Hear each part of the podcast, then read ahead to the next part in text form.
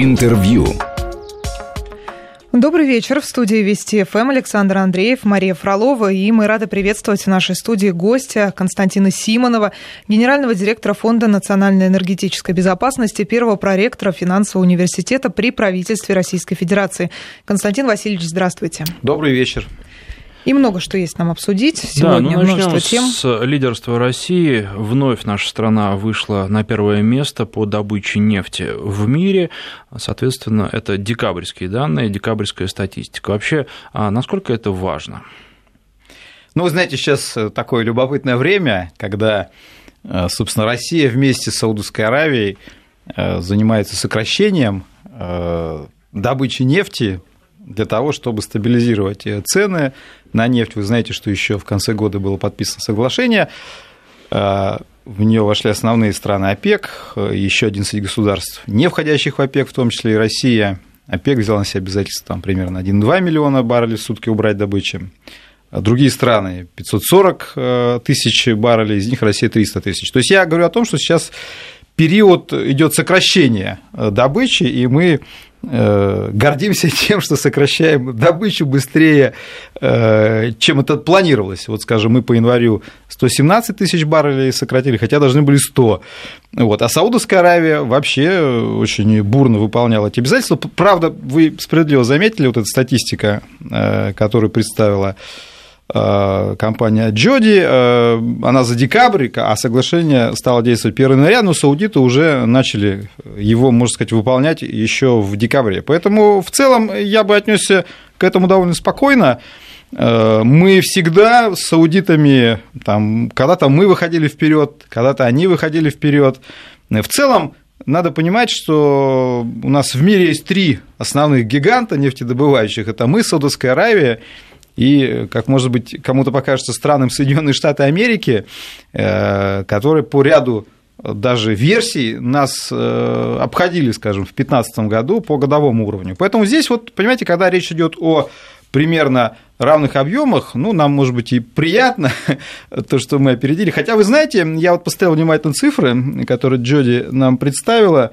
Э, у меня есть вопросы. Почему? Потому что, скажем, по их версии, э, среднесуточный объем добычи в России в декабре был ниже 11 миллионов баррелей в сутки. Ну, мы привыкли в миллионах тонн в год считать, э, американцы привыкли в баррелях в сутки, поэтому в данном случае их систему исчисления мы используем.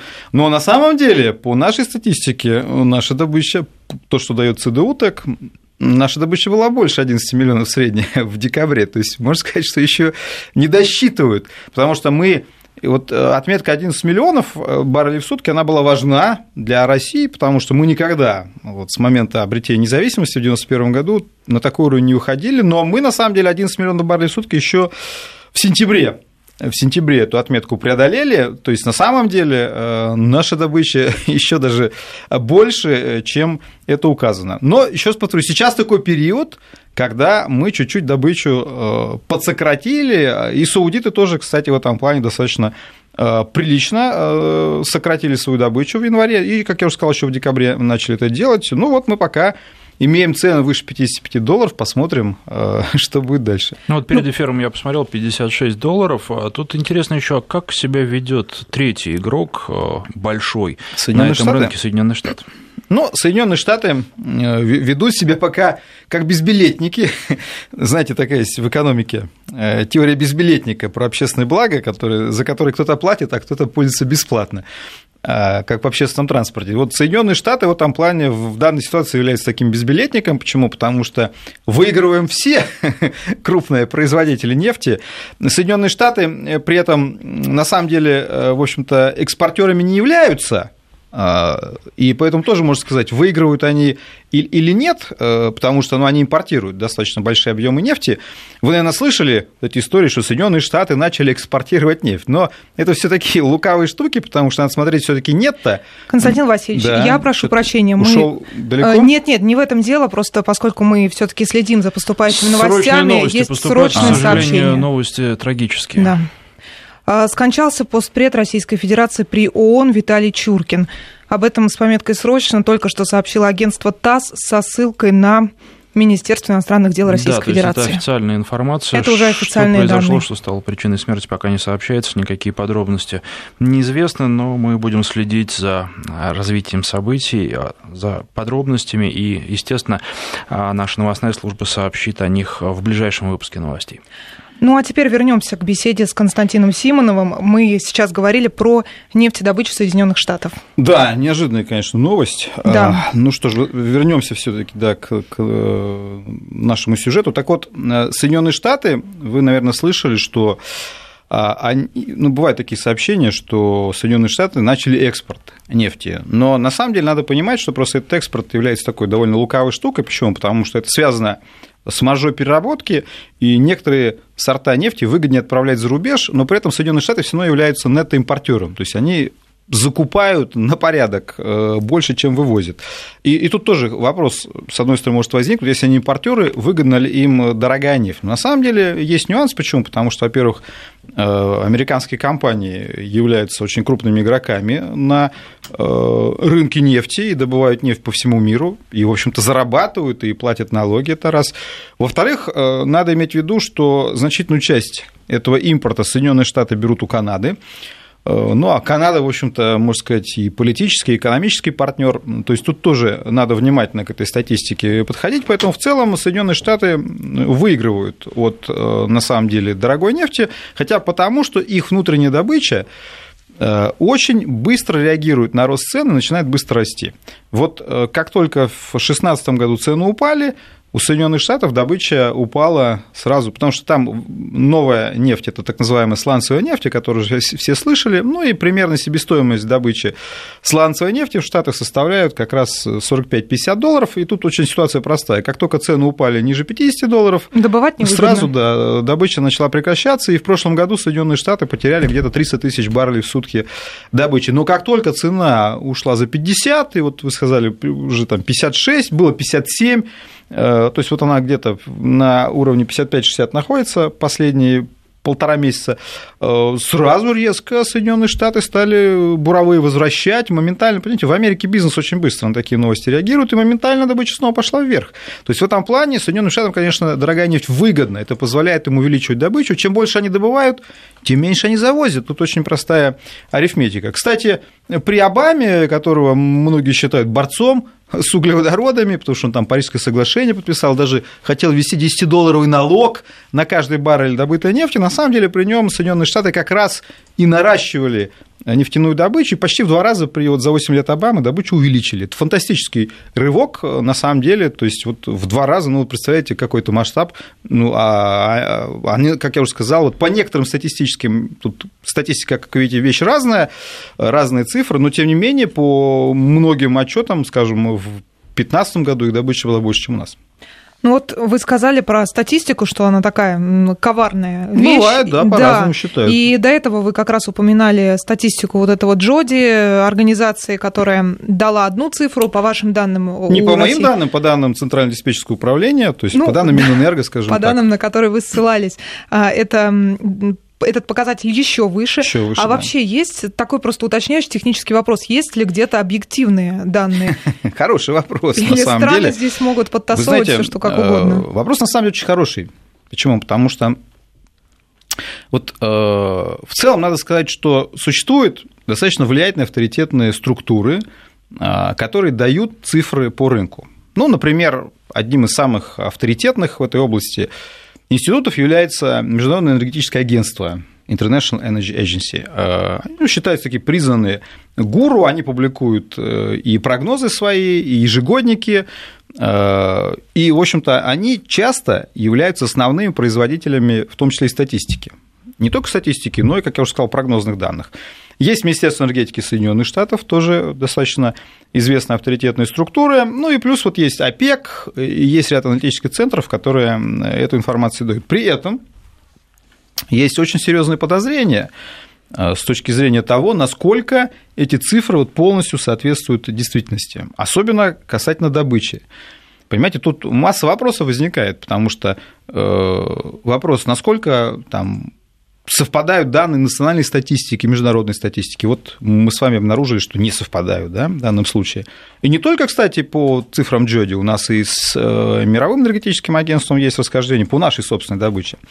А, надо сказать, что вопросы очень серьезные к ним возникают, потому что неоднократно, неоднократно было замечено, что они исправляют так называемые исторические данные. Что это означает? То есть вышел доклад, посвященный прошлому, а через год снова вышел доклад, посвященный прошлому, но там цифры уже другие. Они взяли их и исправили. Вот. А, есть известный очень ежегодник BP, который много лет выходит, там тоже такие фокусы случаются. То есть правят цифры прошлого, это всегда наводит на подозрения. Вот. И в этом плане э, Мировое энергетическое агентство, которое является самым авторитетным поставщиком цифр, неоднократно, неоднократно ловили и на том, что у них расходятся исторические данные. Вот был очень крупный скандал в 2016 году в начале, когда эксперты посмотрев там цифры Мирового энергетического агентства, в ретроспективе определенно обнаружили, что у них там просто не сходятся на 800 тысяч баррелей в сутки э, их цифры, то есть куда-то просто пропало в их э, отчетах. 800 тысяч баррелей, и они не могли объяснить, что там с ними произошло, то есть раз и пропали. И почему я сказал, что вопрос ваш очень важный, э, не только любопытный, но и важный, Потому что ведь э, вот часто мировое энергетическое агентство, вот помните, был такой период, они все время пугали нас перепрофицитом на рынке нефти. То там на рынке нефти существует перепроизводство нефти полтора-два миллиона баррелей в сутки. Полтора-два миллиона баррелей в сутки. Это огромная цифра, на самом деле, ну это приличная цифра. Э, я всегда задал вопрос, куда эта нефть девается? Потому что с точки зрения запасов, понимаете, вот они говорят, нефти в мире добывается в сутки на 2 миллиона баррелей больше, чем, чем потребляется. Где-то же нефть должна быть. Я смотрю статистику запасов, она не отражает такого роста. То есть куда-то, получается, что в каждой ванне уже должно быть там нефти налито по пояс. Э, непонятно. То есть в этом плане, Но конечно... не используется, то есть не ну, то есть не сходятся, не сходятся цифры элементарно, не сходятся. Непонятно, куда она девается. Понимаете? То есть они говорят, что в мире перепроизводство, а непонятно где. И почему это важно? Потому что они все время пугали перепроизводство, поэтому цены будут низкими, там вечные. И отсюда вот эта паника, графика, которую я помню в 2015-2016 году, что цена на нефть будет обязательно очень низкая, упадет до 20 долларов, там такой будет 20 лет. Вот. И э, еще говорят часто, что Россию скоро вытесят из, изо всех рынков, потому что нефти очень много, там нефти хоть залезь и так далее. Вот эти оценки мы слышали постоянно э, в 2015-2016 году, они были очень э, ну, постоянно встречались. Хотя, вы знаете, я все время задаю вопрос, слушайте, если нас вытесняют со всех рынков, и наша нефть никому не нужна, объясните мне удивительные факты, что наш экспорт в 2015 году, в 2016 году рос абсолютно рекордными цифрами. То есть нам говорят, что нас вытесняют, а у нас экспорт растет быстрее, чем добыча. То есть все, что мы добываем, мы все продаем. У нас нет никаких запасов и никаких излишков. Вот у нас в прошлом году экспорт вырос на 4,5%. А если брать дальние зарубежье без, э, скажем, Белоруссии, там отдельный случай, э, то наш рост был вообще 7% по, по дальнему зарубежью. 7%. Ну да, там в основном за счет Китая, азиатских рынков, но тем не менее. То есть все, что мы продаем, все, что мы добываем, мы все продаем. У нас нет проблем со сбытом. Вообще у нас нет проблем со сбытом. А, а нам все время рисовали такую картину, что вот там появился Иран, снова появилась Ливия, нас сейчас отовсюду выгонят. Вот, то есть в этом плане здесь э, довольно много эмоций, основанных на цифрах э, МЭА, которые на самом деле вызывают очень большое количество вопросов. И в этом плане я всегда говорил о том, что парадокс в том, что, кстати, наше ведомство зачастую строят свои предположения и действия на основе данных МЭА, которые на самом деле не всегда, мягко говоря, достоверны.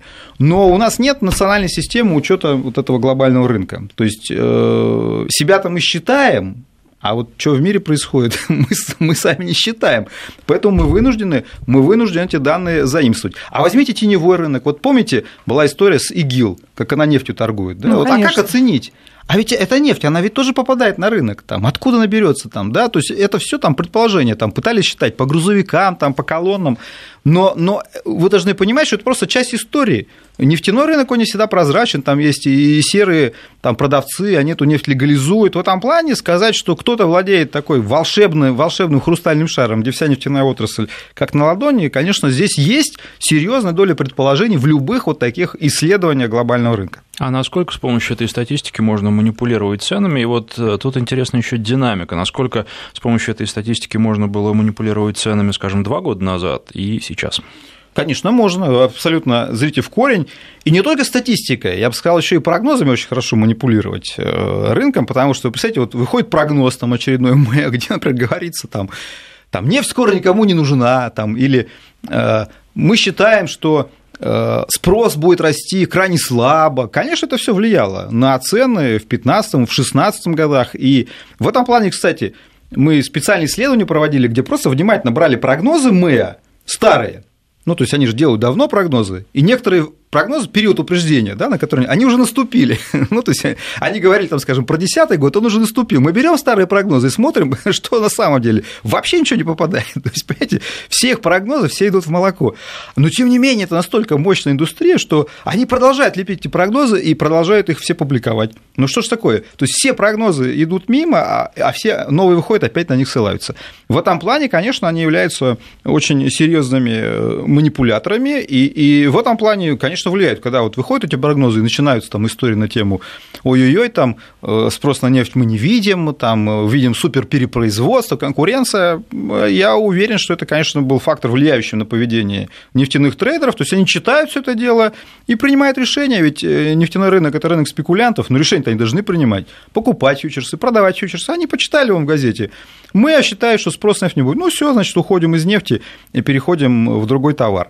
Вот. Просто сейчас кстати, и сами прогнозы, надо сказать, стали более аккуратными. Вот э, буквально ту неделю они часто публикуют, они на этот год поменяли прогноз, я вижу, что уже там э, цифры и роста спроса появились, и э, более аккуратные оценки производства. То есть в этом плане они признают, мы признает, что соглашение, о котором мы с вами в начале передачи говорили, выполняется, то есть в их статистике тоже отражается, что страны, потому что когда, вот, собственно, мы достигли этого соглашения, то тогда очень много было сразу заявлений, что это соглашение не будет выполнено сразу. То есть все начнут обманывать, но мы признаем то, что вот все-таки страны ОПЕК и 11 стран, включая Россию, пока соглашение выполняют. То есть в этом плане вот сейчас э, их оценки, они стали более аккуратными. Но это связано с тем, что, собственно, ну, понимаете, да, то есть когда они говорят про то, что они с ценами ошиблись на прошлый год, то есть когда они говорили, что рынок переполнен, роста цен не будет, вдруг цена растет, конечно, они вынуждены корректировать прогнозы. В этом плане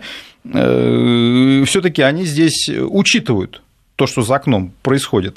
Но э, потенциал, безусловно, манипулирования, он остается, и это одна из проблем, потому что, собственно, прогнозы сами становятся фактором влияния да, на, читаешь прогноз, тебе кажется, что так оно и есть, начинаешь вести себя в соответствии с этим прогнозом и приходишь к этому будущему. Вот, например, глава Мэ не так давно выступал в Европе э, и, например, э, там приводил некие цифры, где убеждал на основании своих оценок, например, европейцев не покупать газ, потому что он считает, что эпоха газа, она там переоценена. То есть он это прямыми текстами говорит европейцам, ну и понятно, что имеется в виду, потому что в 2016 году у нас был рекорд по поставкам в Европу, то есть глава Мы открытым текстом призывает европейские компании не увеличивать закупки российского газа. Ну что это такое? И это называется аналитический центр, который должен предлагать независимые оценки. Ну, то есть это смешно. Но это говорил на европейской конференции, э, просто там, скажем, мои сотрудники там были, слышали его лично. То есть в этом плане, к сожалению, мы видим, что МЭА является зачастую распространителем совершенно не аналитических, а э, это не аналитика, это уже попытка повлиять на поведение, это совершенно другое. Ну, рынок, он вообще такая субстанция ситуация нервная, ему же нужно согласен, на что-то реагировать. Согласен, согласен. То туда, да. то сюда. То есть, если не прогноз, то что? Участники не, ну, рынка ведь не видят бы, Хотелось бы, чтобы прогнозы были более честными. Понимаете, когда вы делаете прогнозы с целью повлиять на поведение, это чистая манипуляция, чистая манипуляция. Но спекулянты, да, они ждут, может быть, каких-то таких штук, поэтому да, вот влияние, манипулятивное влияние такого рода истории, оно велико, оно еще сохраняется. Ну, тогда мы ждем от вас прогноза. В таком а чего? случае, может Прогноз быть, чего? он более будет э, правдив. Ну, вот смотрите, например, даже уже в эти выходные агентство Moody's изменило э, прогноз по суверенному рейтингу России, с негативного на стабильный ввиду восстановления цен на нефть и видит перспективы дальнейшего восстановления. То есть вот э, на данный момент на рынке складывается благоприятная ну, по ценам, ситуация. По ценам, по ценам, значит, да. прогноз мой такой. Вот, э, я думаю, что пока, вот в ближайшее время, надо ждать цен в коридоре как раз 55-60 долларов, то есть волатильность может быть, но она не будет такой большой. Объясню почему. Потому что э, пока работает вот эта сделка, соответственно, вот эта история по ограничению добычи, она работает на рост цен, но при этом мы видим, что постепенно будет включаться американская добыча, о чем я сказал, причем американская, ну, североамериканская в целом, это Штаты и Канада, и вот рост их добычи, он будет чуть-чуть эти цены э, придавливать. Но пока потенциал вот на ближайшее время, он скорее вот такой 55-60. Ну, просто я говорю, что цена не выйдет слишком за 60, как многие ждут, не выйдет. Почему? Потому что сразу же в Штатах начнется резкий рост добычи. Это точно совершенно, и это на цены, конечно, влиять будет. Э, потому что на это... Вопрос даже не в том, что на это рынок прореагирует, вопрос в том, что это спекулянты прореагируют. Они видят цифры и все понимают, что, ага, значит, э, то есть тут на самом деле рыночные вот эти истории про спрос предложения не действуют. Главное, как ведут себя спекулянты, но когда они читают статистику штатов, они ее читают, естественно, они принимают решение, что, ага, началось производство, все, значит, цены упадут, все. Вот. Э, но с другой стороны, есть Трамп, который еще президент Соединенных Штатов, да, там, несмотря на все веселые истории. И вы знаете, что Трамп – это президент углеводородов, он не скрывает своей позиции, что надо делать ставку на углеводороды, и в этом плане это тоже оказывает влияние на рост цен, вот, потому что все ждут, что Трамп поддержит производителей нефти. Ну, вы знаете, например, скажем, бывший глава Эксон Тиллерсон стал госсекретарем, то есть в этом плане он уже принимает решения такие знаковые. Вот, то есть тут, в общем-то, есть факторы, которые на цены, цены толкают вверх, есть факторы, которые дают вниз, но мой прогноз на ближайшие несколько месяцев 55-60 долларов, а второе, второе полугодие проблемнее может быть, если честно, потому что тут вот нужно будет продлять сделку, ну, если хотите, можем, наверное, после А до какого после она действует, напомните? Эта сделка действует на полгода, она действует, соответственно, до 1 июля 2017 года. Угу, понятно, спасибо. Сейчас у нас по плану новости, и мы вернемся в эфир. Напомним, в студии гендиректор Фонда национальной энергетической безопасности, первый проректор финансового университета при правительстве России Константин Симонов. Интервью. Студии Вести ФМ Александр Андреев, Мария Фролова. Мы продолжаем общаться с Константином Симоновым, гендиректором Фонда национальной энергетической безопасности, первым проректором финансового университета при правительстве России. И перекидывая мостик из прошлой части программы в эту, еще раз напомню, слова, сказанные Константином Васильевичем насчет прогноза касаемо цен на нефть, он пока благоприятный, но только на первое полугодие потому что впереди у нас перезаключение сделки да, нужно о будет добычи. Это, это соглашение, и там вопросы могут возникнуть. И у наших компаний, понимаете, мы в прошлом году поставили, я вот сказал про суточный рекорд, но мы и в целом по году поставили исторический рекорд 547 миллионов тонн добыли и запустили от новых месторождений. Хотелось бы получить эффект, там, Филановского месторождения, там, Мисаяха, еще ряд проектов. Вот, то есть в этом плане мы можем еще нарастить добычу в ближайшую пару лет, поэтому тут и наши компании хотят, тем более, что налоговая система она изымает значительную часть прибыли у них. Но и страны ОПЕК тоже возникает вопрос вот с теми же Соединенными Штатами. То есть, вот может быть такая логика, ребята, как бы подзаработали, а дальше зачем нам работать, скажем, на те же Штаты. То есть тут посмотрим, как все это будет, но прогноз просто на второе полугодие я вам смогу дать, когда мы узнаем, что будет с этим соглашением. Ну вот интересна еще история с иранской нефтью в Белоруссии. Как это будет развиваться вообще? Будет ли эта нефть поставлена в Белоруссию? Потому что Белоруссия ранее уже заключала другие соглашения или заявляла это верно, да. о том, что она заключила такие соглашения, но нефти так и не увидела. Вы справедливо вспомнили эту историю замечательную, когда Белоруссия заявила о закупке нефти в Венесуэле. И тогда тоже с таким же вот пафосом, как сейчас, это соглашение с Ираном подписано, декларировалось о том, что венесуэльская нефть придет в Белоруссию, вот. Но там история вообще кончилась очень любопытно. На самом деле с Венесуэлой там действительно был подписан договор, но в итоге оказалось, что этот договор пытались реализовать в режиме так называемого СВОПа, ну, то есть, когда договор у вас с одним поставщиком, но поставщик находит другого поставщика, который просто ближе логистически, и они меняются как бы покупателем. То есть контракт вроде как с Венесуэлой, но поставляет другая страна. Этой страной был Азербайджан. Вот. Они закачали в нефтепровод пробную нефть в ожидании поставок, э, потому что на самом деле э, нужно было использовать нефтепровод из Одессы, наверх э, в сторону Польши, вот, где, собственно, Беларусь хотела эту нефть брать. Э, и в итоге потом Беларусь договорилась благополучно с Россией. Кстати, это нефть, которую закачали, она вообще куда-то испарилась, там кто-то ее украл, продал, вот, э, азербайджанская, которая так до Беларуси не дошла, но, но, но была туда закачана. Но это такая отдельная история вот, э, мелкой на фоне всего этого масштаба. Короче говоря, никаких поставок, конечно, венесуэльской нефти э, в Белоруссию так и не произошло.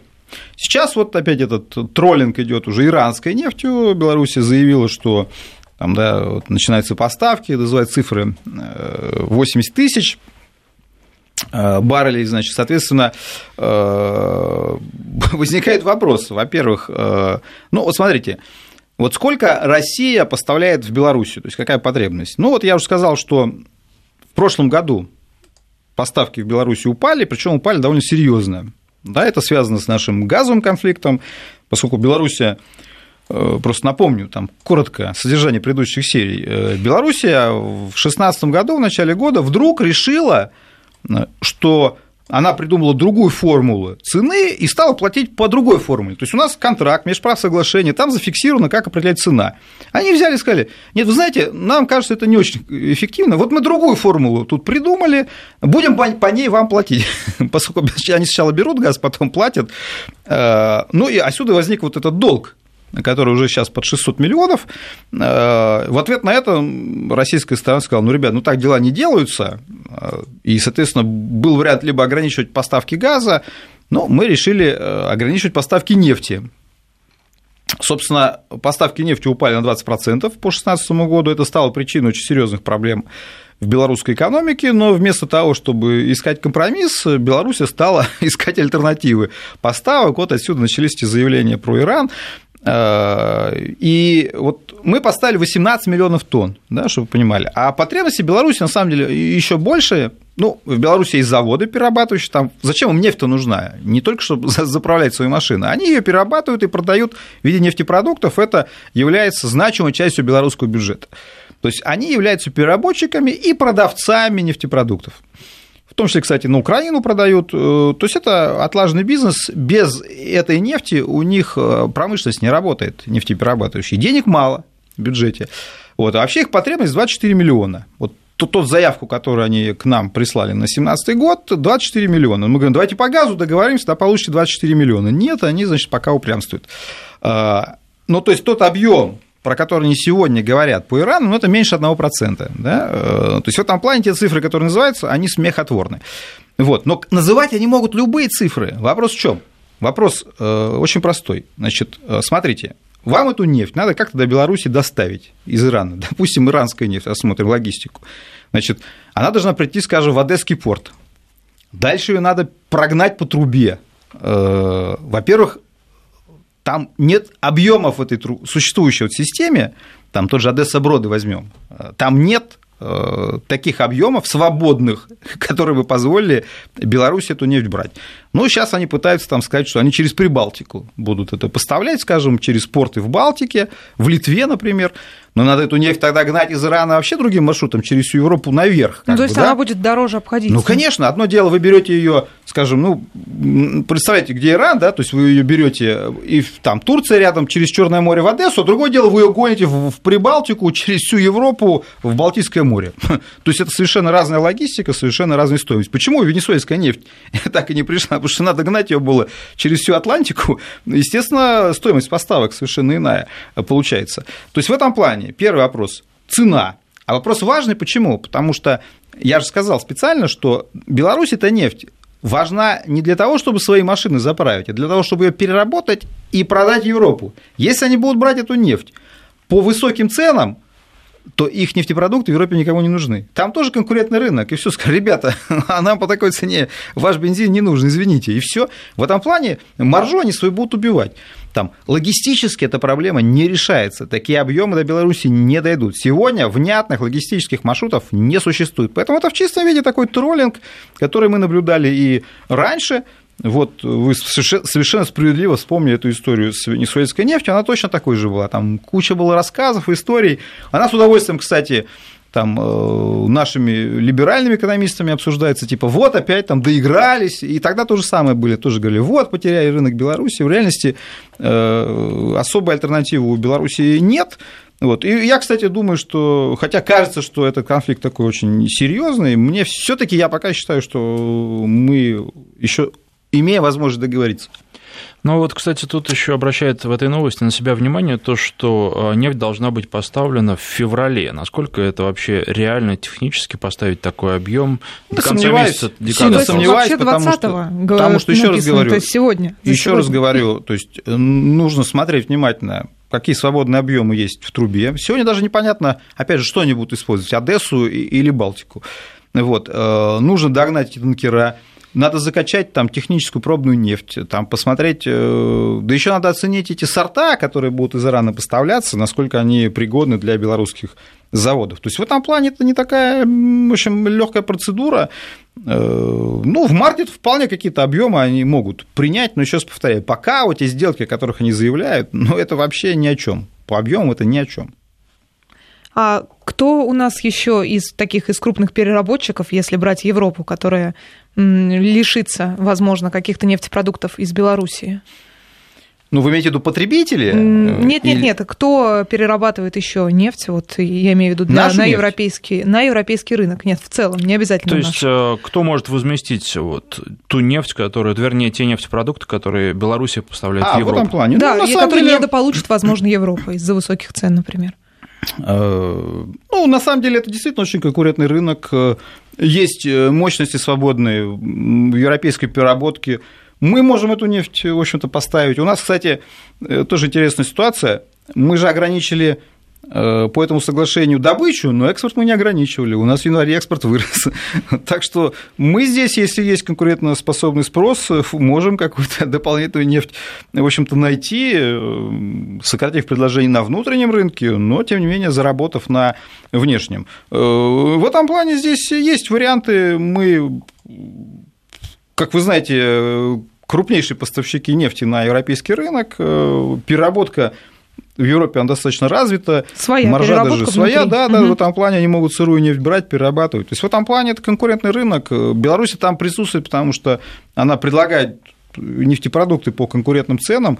Вот. Ну, то есть для Европы отсутствие э, белорусских нефтепродуктов драмой, драмой не станет. Тут они потеряли 20%, я уже сказал, в прошлом году, но это никто не заметил.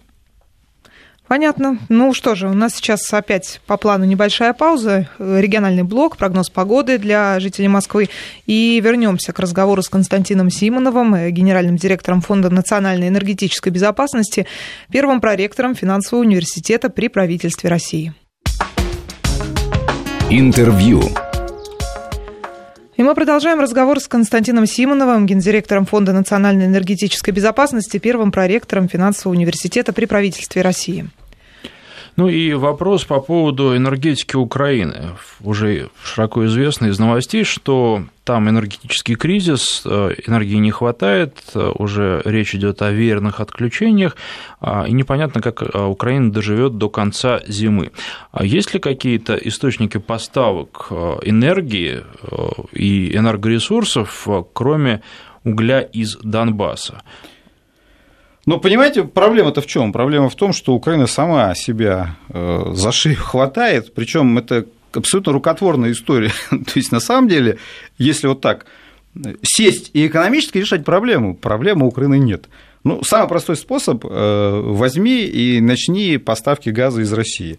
Тем более, что господин Насалик, это министр энергетики Украины, заявляет о том, что вот это самое простое решение, если уж вы начали блокаду Донбасса, хотя это тоже с экономической точки зрения, ну, такое очень спорное решение. И, кстати, министр же, вы же слышали, сам ругает этих всех украинских патриотов, так называемых, которые устроили эту блокаду, потому что он говорит, ребята, вы нас провоцируете на верное отключение, о чем вы справедливо вспомнили. То есть первый момент, ну, конфликт на Донбассе начался давно, но тем не менее бизнес продолжался. Э, в этом плане совершенно непонятно, зачем было в зимний период э, устраивать себе это шоу, но если ты хотел какого-то гордого политического решения, ну, дождись хотя бы окончания зимнего сезона, это вполне тоже такая рациональная была бы штука. О чем Насали, кстати, как предприниматель в прошлом и, и говорит. Вот, значит, он говорит о том, что мы будем заменять э, генерацию угольную на газовую. Но, слушайте, газ-то тоже там э, проблемы э, возникают. Там уже ниже 9 миллиардов кубов запасы. Но самое главное, что Украина у России-то не берет газ, она берет газ по реверсу, и это стоит Украине огромных денег. Вот мы считали по прошлому году, по нашим оценкам, Украина только в прошлом году 250 миллионов долларов переплатила за реверсный газ. Причем реверсный газ, он тоже российский. То есть с точки зрения э, самостийности и гордости ситуация никак не поменялась. То есть вместо того, чтобы брать газ на восточной границе России, они его берут на западной границе Европы, то есть это гораздо более дорогой газ, он логистически более сложный.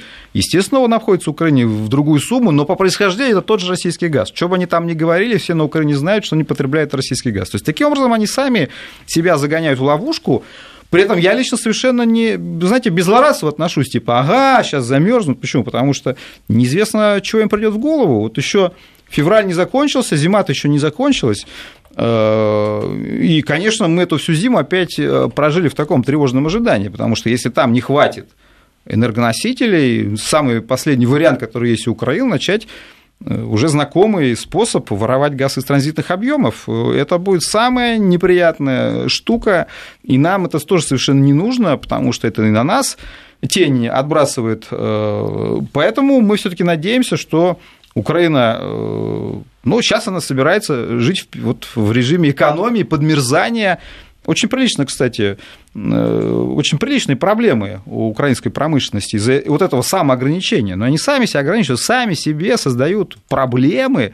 И вот эта идея экономии, она же как бы давно реализуется, и Украина с гордостью говорит, что она сокращает импорт газа, но ведь она сокращает импорт за счет сокращения потребления, это все статистически видно. Вот, то есть э, там уже за два года очень, на 20% почти упал ВВП. То есть в этом плане последствия очень тяжелые для экономики, но вот сейчас они продолжают себя ограничивать, хотя по большому счету не будет этих политических глупостей, проблемы в энергетике Украины, они вполне Э, могли бы быть решены. Они, кстати, уголь, помните, покупали в ЮАР, это глупость, там примерно как мы с вами э, иранскую нефть обсуждали. Иранский уголь, э, ой, иранский, ЮАР, ЮАР угу. да, из ЮАР уголь, причем оказалось, что он по сорту не подходит, и они могли его полностью использовать, этот антрацит. Сейчас опять вот на сале говорит, да, мы бы вернулись, но нет объемов на рынке, в Штатах уголь покупают. Вот. Но, кстати, самое, знаете, что интересное, о чем как-то зачастую не говорится, что они и в России уголь покупают. По 2016 году 11 миллионов тонн купили. В России так по-тихому. Ну вот сейчас Кемерово заявляет, что они поставляют порядка 9 миллионов тонн угля в год и готовы ну, вот нарастить эти. Статистика 10,7 миллионов мы поставили. Вот это наше статистическое Интересно, управление. Порошенко нормально себя чувствует при этом? В этом плане, да, вот этот момент они с гордостью про газ говорят, хотя еще раз говорю, тоже лукавство. Газ по происхождению он российский, просто он не у России берется, не на российско-украинской границе.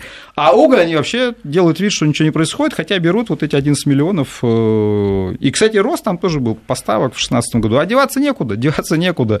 Ну, потому что из ЮАР брать уголь, это, конечно, просто анекдот, хотя они вот такой ерундой пытались заниматься. Но уголь, наверное, просто из третьих рук не купишь так как ну, понимаете, газ. Тут, а, тут тоже ситуация, его можно найти, если заранее как-то об этом позаботиться, но опять же, я, я, то есть вы же понимаете, украинская энергетика, вот то, то, что они брали, этот антрацит э, на Донбассе, ведь эти станции строились под этот сорт угля.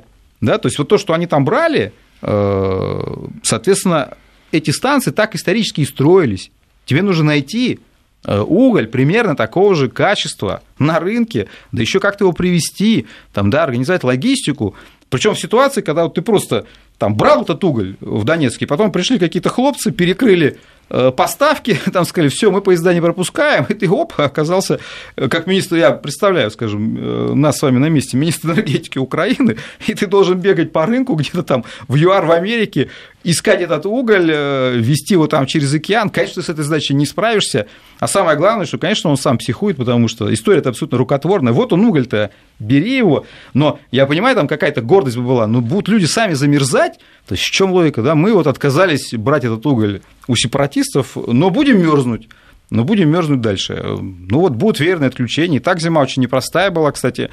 Э, мы видели там, вот скажем, уровень потребления газа, было видно, что э, из-за цен Украина себя очень сильно ограничивала, то есть на самом деле так очень зябко было, проходили отопительный сезон на грани. Вот. Э, ну зачем в 21 веке себя мучить искусственно? Я вот эту философию совершенно не понимаю.